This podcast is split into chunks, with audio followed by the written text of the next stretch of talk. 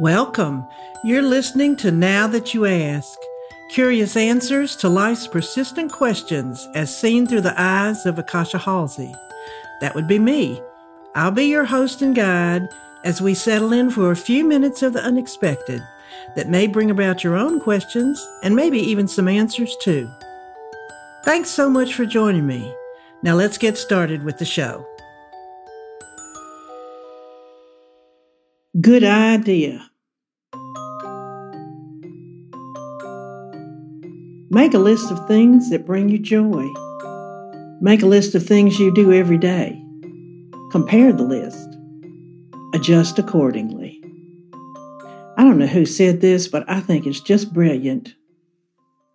I always thought New Year's resolutions were a good idea until about two decades ago when I admitted to myself I'd never once completed any of them, or not many of them anyway. Looking back, they didn't even provide me a momentary minute of well being of feeling proud of myself. So, some time ago, I decided I'd just look at my horoscope for the year and let that be my guide. Some years that worked out pretty well if the stars were aligned or whatever. Some years, well, the lineup wasn't so much in my favor. So I found I didn't want to use astrology as a guide either. Just before 2023, a friend sent me this quote, and I finally realized this is something I can use with abandon, not just at the beginning of the year, but throughout it. Whenever I'm feeling low, things aren't going my way, or I just don't like myself in the moment. This same friend and I talk every Monday morning, committing to a list of items we want to accomplish each week. Sometimes things happen and we don't complete the list. Sometimes we come pretty close and hearty congratulations abound. And sometimes, damn it, we just don't feel like doing them, so we don't. And I think you just gotta love a friend who'll go along with that.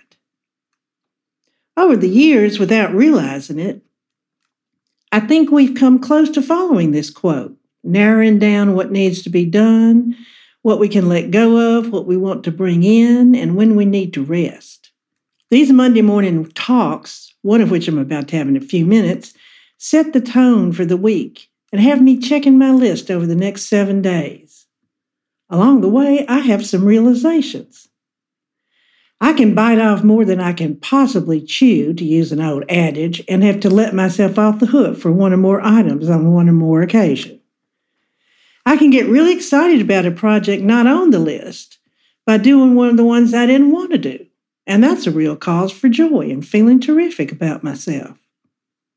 Mostly, though, I have time to think about what's important for that brief period of time and make my best effort to accomplish those things.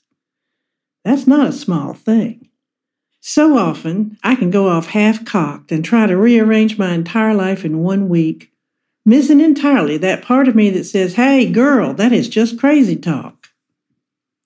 Adjustment is a first cousin to change, and that's not something I easily welcome.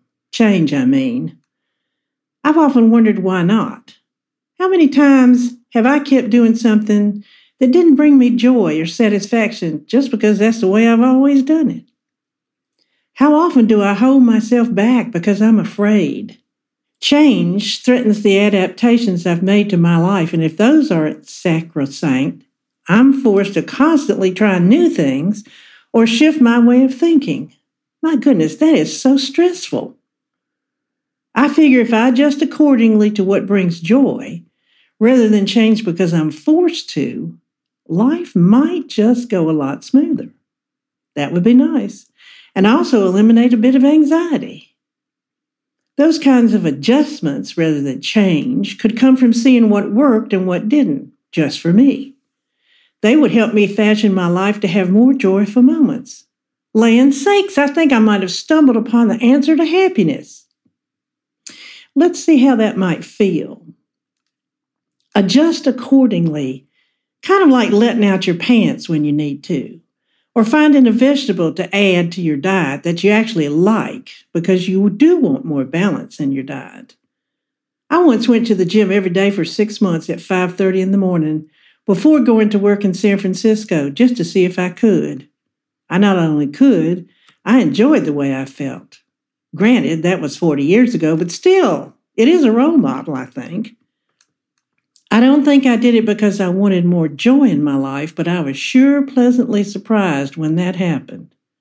Not that I want to use that old formula today, but it does show me I can adjust, change things up, and sometimes enjoy the outcome. When I think about it, I'm hard pressed to remember a time when I did something differently because I wanted more joy in my life. I might have done something when threatened with the words, at your age, but that never brought me one bit of joy.